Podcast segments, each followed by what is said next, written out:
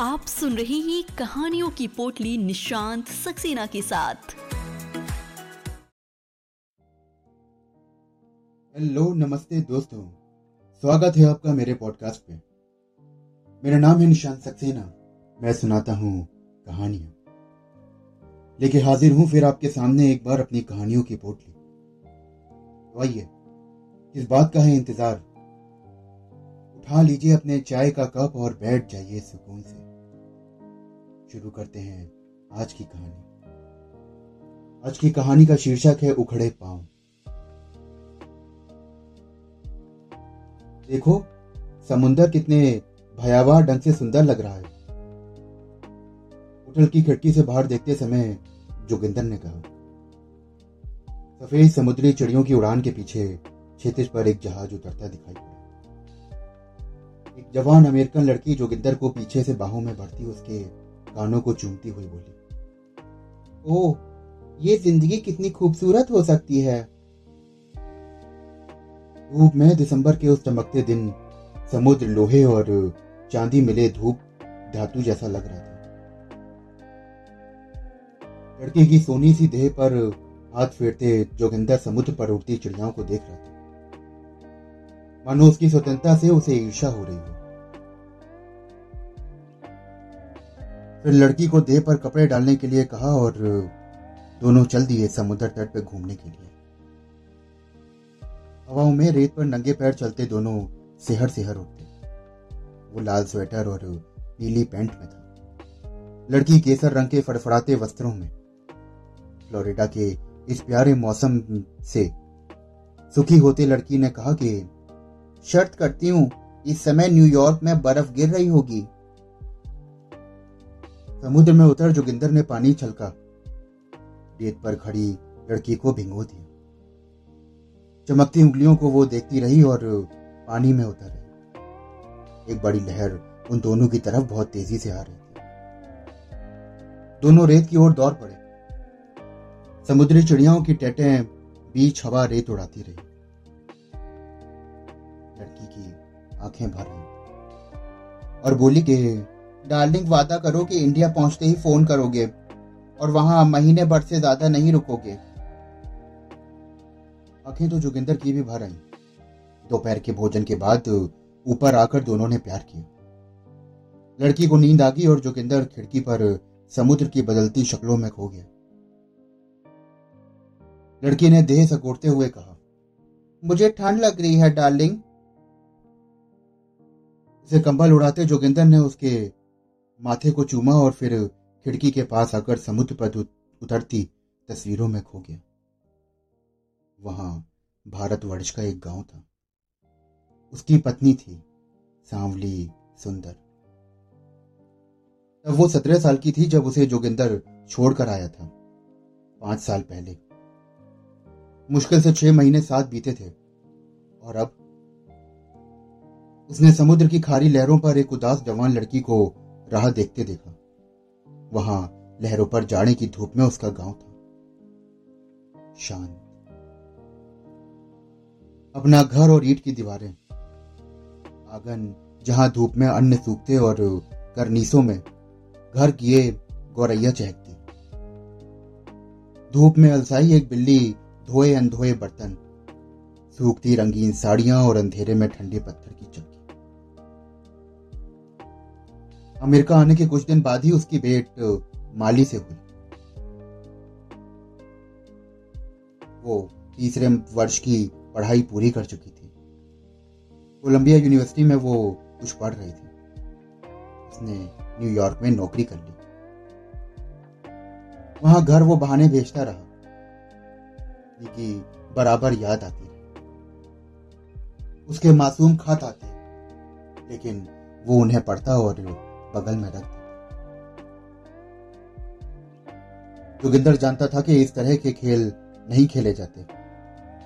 माली भी इस बात को जानती थी और कहती थी कि, ओ जोग मुझे उसके दुख से दुख होता है, लेकिन मैं तुमसे बहुत प्यार करती हूँ, मैं तुम्हें नहीं छोड़ सकती। जब कुछ दिनों से जोगिंदर का मन उदास हो चला था।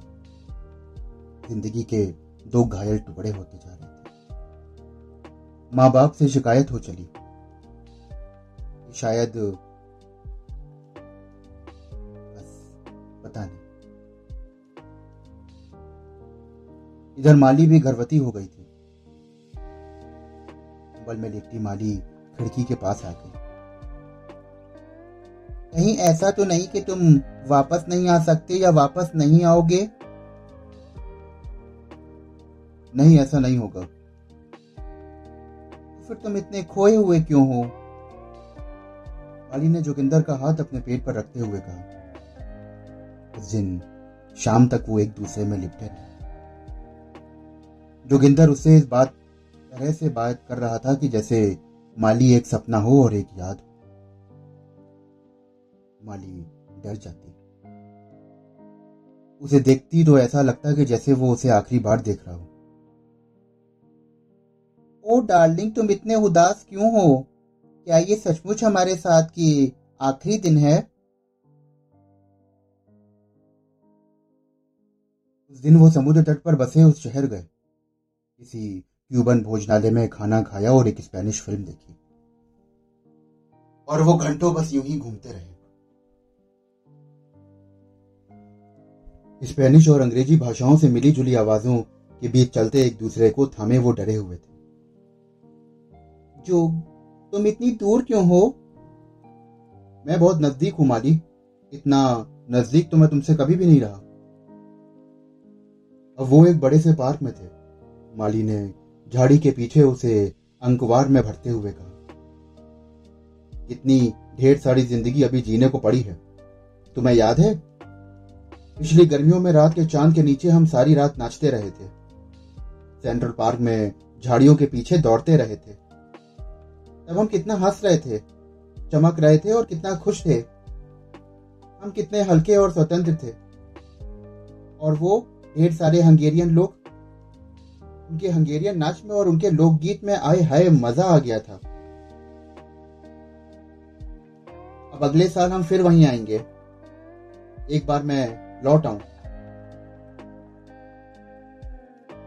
पर माली का दिमाग आज उसकी बातों की तरफ़ नहीं था। उसे बार बार लग रहा था कि शायद जोगिंदर अब जो इंडिया जाएगा, वो कभी वापस नहीं आएगा। अच्छा तुम्हें याद है वो वादा जोक? जनवरी, फरवरी तक तो तुम इंडिया से वापस लौट आओगे ना? फिर मार्च, अप्रैल आते आते गर्मियाँ आ जाएँगी। ओ डार्लिंग, मुझे अकेले इस जंगल में ज़्यादा दिनों के लिए मत छोड़ना। कहीं ऐसा तो नहीं होगा कि तुम मुझे हमेशा के लिए छोड़ के जा रहे हो। जोग, ये अपराध होगा। मत जाओ, जोग। प्लीज़ मत जाओ। माली अंधेरे में फफक कर रो पड़ी और कई लंबे क्षणों तक रोती रही। कोई और भी रो पड़ा।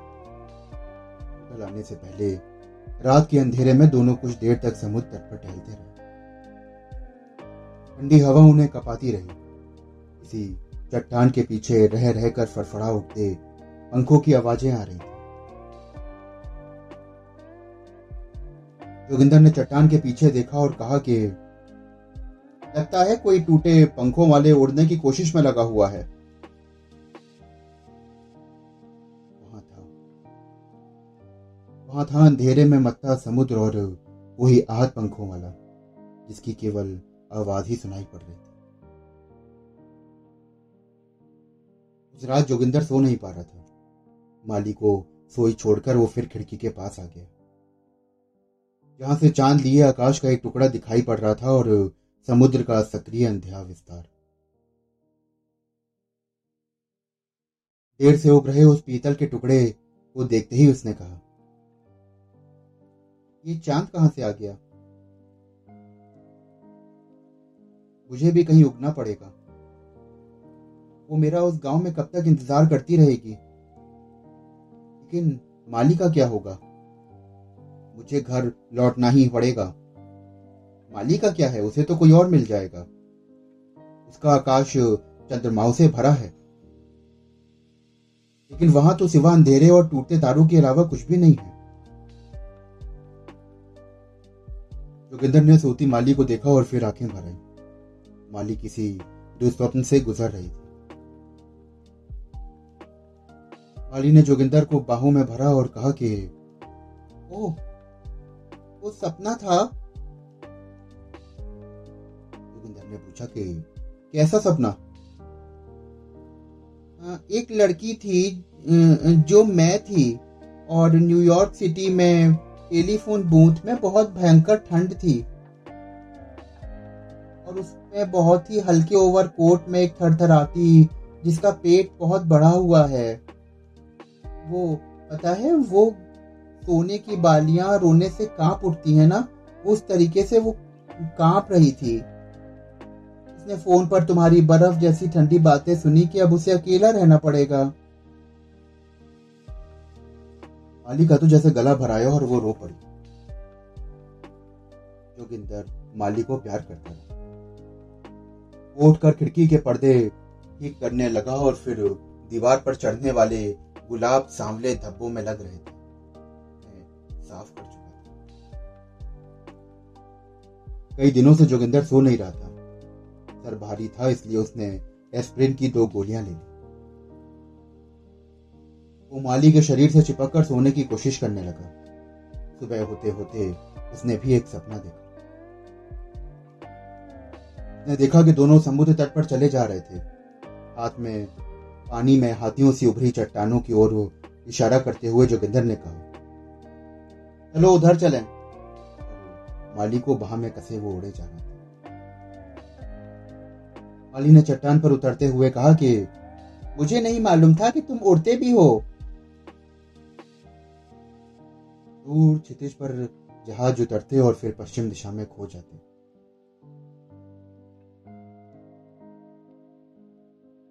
माली जोगिंदर की जांघों पर सर रख के सो गई थी। वो जैसे चट्टान से फिसल पड़ा। माली ने उसे पकड़ना चाहा, लेकिन वो बहुत नीचे जा चुका था। गिरते गिरते उसकी एक नुकीले पत्थर को बाहू में भर चुका, लिया था। ऊपर, बहुत ऊपर चट्टान पर खड़ी माली हंस रही थी। जोगिंदर को कर हाथी सुन बाहें फैलाए बुलाने लगे। डार्लिंग तुम उड़ के तपाक से ऊपर आ जाओ ना, क्यों इतने बेहाल हो?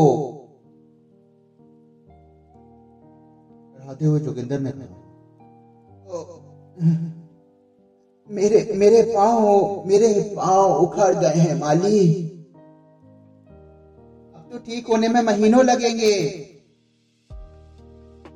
तक तो तुम्हारी छुट्टियाँ खत्म हो जाएँगी और इस बार तुम फिर इंडिया जा नहीं पाओगे। उठा के मार के हंसती रही और बहुत देर तक हंसती रही। माली ने जोगिंदर को जगाया और बनों से उसकी देह को ढकते हुए बोली, क्या बात है डार्लिंग?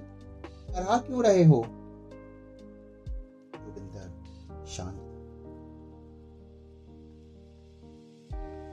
सब कुछ जानकर भी शायद चुप था। सच्चाई से उसके पाँव उखड़ गए। सच्चाई से उसके पाँव उखड़ गए तो दोस्तों, अभी आप सुन रहे थे मेरे साथ कहानी उखड़े पाँव। आशा करता हूँ कि आपको यह कहानी बेहद पसंद आई होगी। अगर आपको कहानियाँ सुनने का शौक है तो मेरे साथ जुड़े रहिए। मेरे चैनल को फॉलो करिए, सब्सक्राइब करिए। फिर मिलता हूँ आपसे अगली कहानी के साथ। और एक मिनट। आपने अभी इतनी अच्छी कहानी सुनी है तो आपके लिए पेशा खिदमत है एक प्यारा सा गीत।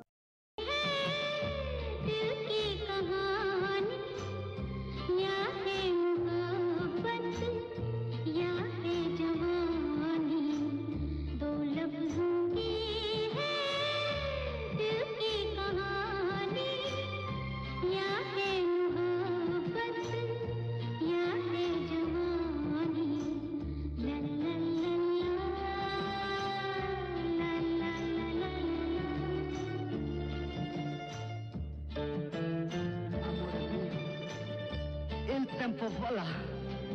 Prendelo, prendelo, amore mio.